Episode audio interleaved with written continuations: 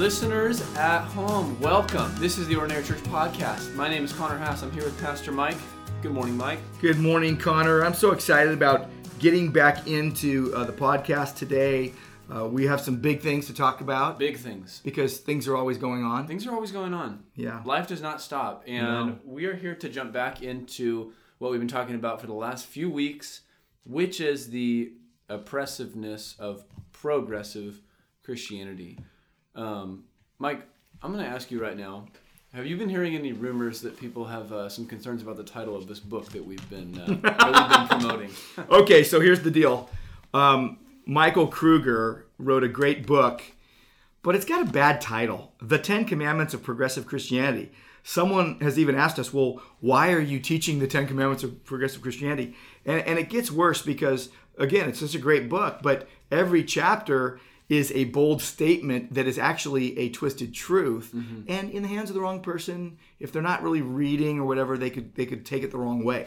So just so you know and, and you you can see this in front And of the us bold right statement in each chapter is something that he's writing against. he's writing against it but he basically says it as if you know there's the statement right? Yeah. so here's what i've done and, and i would encourage you to do this if you if you're reading this book with us at grace church of orange. So on the front i wrote refuting so refuting the Ten Commandments of progressive Christianity, and then I put a subtitle for the book: Ten Twisted Truths We Must Refute to Be Biblically Strong and Be Healthy in Christ. Yeah.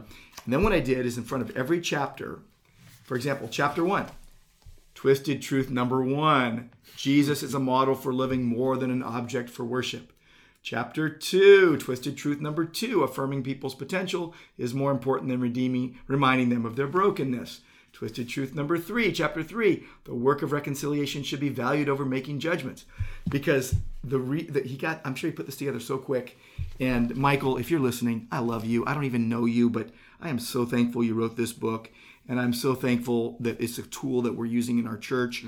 Um, but if I might, let's get Cruciform Press to uh, rename the book Refuting the Ten Commandments of Progressive Christianity. And then at the chapter headings, Twisted Truth number one, two, three, four.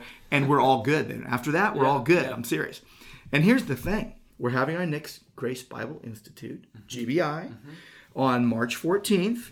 And what are we calling it? Refuting Progressive Christianity. And because it's regressive, it's oppressive, it takes people backwards. It is oppressive spiritually. Yep. It is worse uh, than someone, I think it is worse than someone outright just saying, I'm not a Christian. Mm-hmm. And can you please tell me the gospel? Here's a people saying, We are Christians and we have the real gospel, and they have a false gospel. Yep. It's bad news. Yep. Bad news. It's it's it's uh, enslaving. It is is confusing. It causes people to be depressed and downcast and in despair. So we are very very concerned. The big news is the news that we are saved by the good news, uh, the gospel, which is the power of God for salvation. Romans 1.16. And I love Romans 11, verses 34 to 36. Who has known the mind of the Lord? Who has been his counselor? Or what is who has given a gift to him that he might be repaid? For from him and through him and to him are all things. To him be glory forever and ever. And then it just launches into then by the mercies of God, I appeal to you, give yourself as a living sacrifice to God. This is your worship to him. But you notice the wisdom and knowledge of God the, the depth, the riches and wisdom and knowledge of God that the mercies are based upon, it's all in the Word of God. Yep. Isaiah 55, you know, uh, my thoughts are not your thoughts, my ways are not your ways. And, and my word is not going to return to me void without accomplishing what I what I sent it for, it- the, the desire of my heart.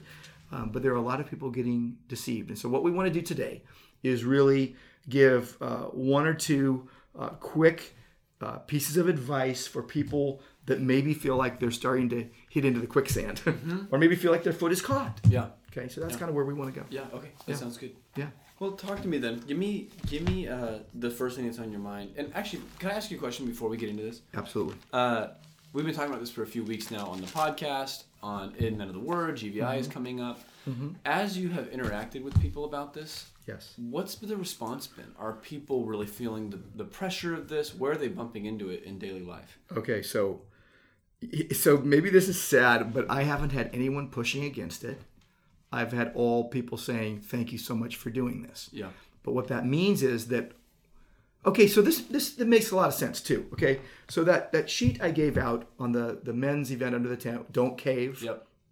Okay, and there was that continuum, and we're using that on, on Friday mornings when we're going through Jude and Men of the Word. Yep. By the way, uh, quick plug: 6:30 a.m. every Friday at Grace Church of Orange in person, as well as live streamed.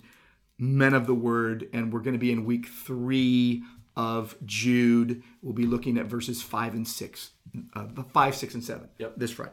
So, but that said, there's a continuum here, and it's like those who are are strong, and then all the way to those who are gone, and in the middle are those who are wavering. Okay, and that you need to remind the strong, refute those who are gone, and then you know basically uh, rescue those who are wavering. So and, and there's a there's a swath in there of of a range of wavering, okay, Yeah. where it's you're, you're just feeling a, a slight tickle in your throat. You know you might be getting sick to full blown, you know, you're quarantined. You're, Yeah, you're, yeah, yeah, you're in, yeah. you're in, you're on a, a you're on a, uh, a um, uh, in, uh, what is it called when you're on breathing machine? Oh You're yeah. on Ven- uh, you're on a ventilator, you know. So, so I'd say that the majority of the people that we are are you know going to be connected with are in the category of relatively strong, and it's remind, remind, remind. So this is where uh, I would just go right back to Second Timothy chapter two, verse fifteen. Do your best to present yourself to God as one approved, a worker who has no need to be ashamed, rightly handling the word of truth. This is Paul talking to Timothy as a leader in the church, okay? As an elder, as a pastor, as a shepherd. But this doesn't put us all off the hook and go, yeah, it's just my job or someone else's job and, and everyone else gets to skate. No, every believer ought to do their best to get, as Jim Elliot put it, a, a degree of AUG, approved unto God. Hmm. That's the degree he wanted, AUG, hmm. approved unto God. Because you don't want to be ashamed. And what does it say? Avoid irreverent babble. It will lead to further ungodliness. And the talk will spread like gangrene, which is cancer. And he names some people, Hymenaeus and Philetus. This is why I'm naming people like Peter Enns and saying, stay away from his books. Mm-hmm. This man is dangerous. He's heretical. And there are people, you know, lifting him up. Uh, there are plenty of false teachers out there, and we need to be aware. And we just say, we're not going to cave in on the Bible. And so I'd say if you're strong, keep reminding yourself, keep reminding others, remind each other. We are uh, in a battle for the souls of, of men and women and boys and girls. Yeah. Yeah. Absolutely. That's super helpful. Okay, well, thanks for letting me kind of sidetrack us for a second. But let's get back to what you're talking about. What's this first thing that you'd say to people as a kind of here guiding principle for rejecting the lies, holding the truth? Right. It kind of goes with the idea of uh, being reminded. Okay? So it's remembering. And here's the thing you don't remember.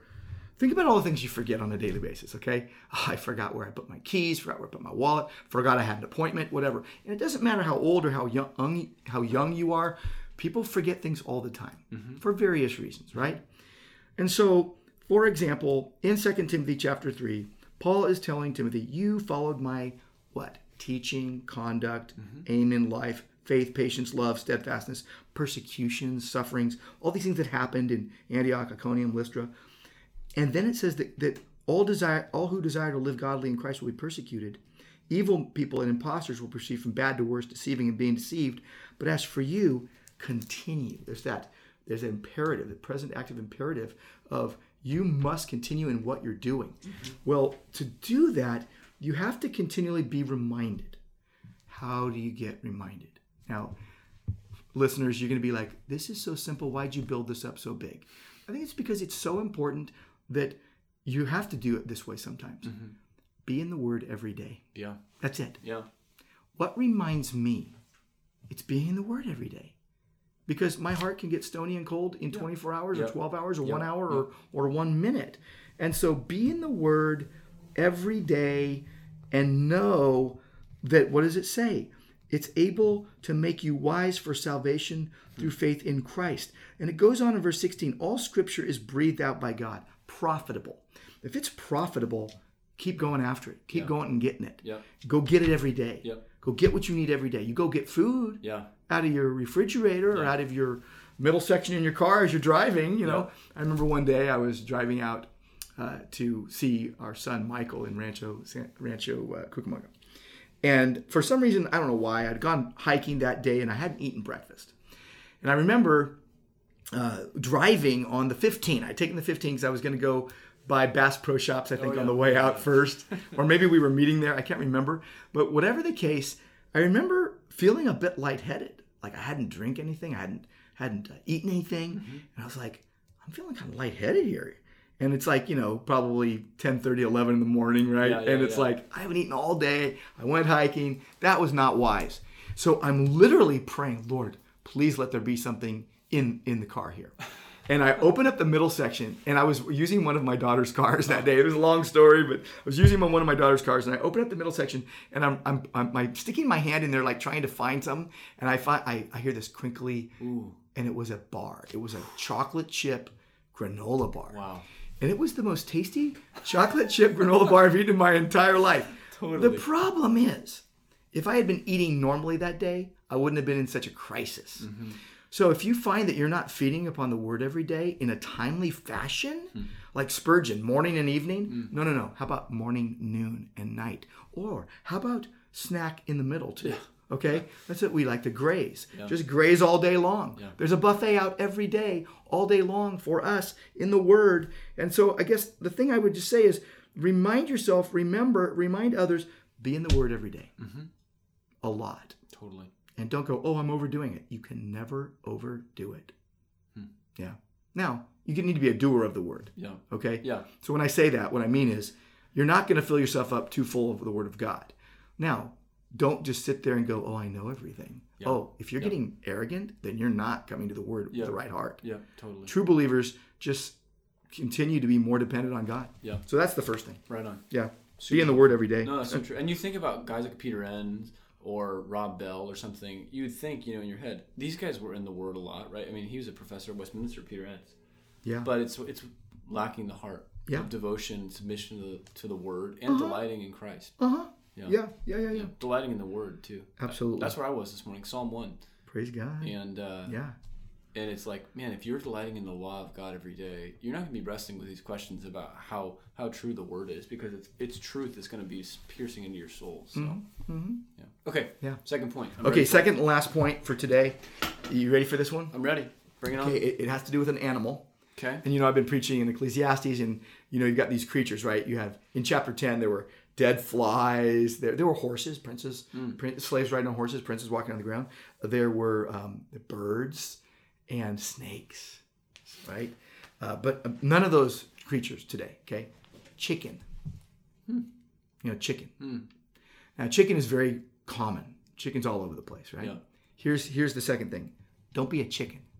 All right. and what do I mean by that? You know what I mean. I mean that. It, what what do I? How do I mean that? As an example. Okay. I don't mean be. Don't be a chicken that walks around. You can't turn yourself into a chicken. But a chicken, uh, uh, you know, in our culture, that means like you're afraid, you're mm-hmm. timid, you're mm-hmm. you're gonna run away from from the battle. Okay. Here it is. Chickens don't go looking for fights, right? Chickens actually run away. Okay. The chicken, and, and here's the thing: don't go looking for a fight but don't run away when you need to refute hmm. lies. It's like this. Let's say someone comes to you and wants to gossip. They tell you it's a juicy tidbit. A little bird told me, like I said on Sunday, mm-hmm. a little bird told me.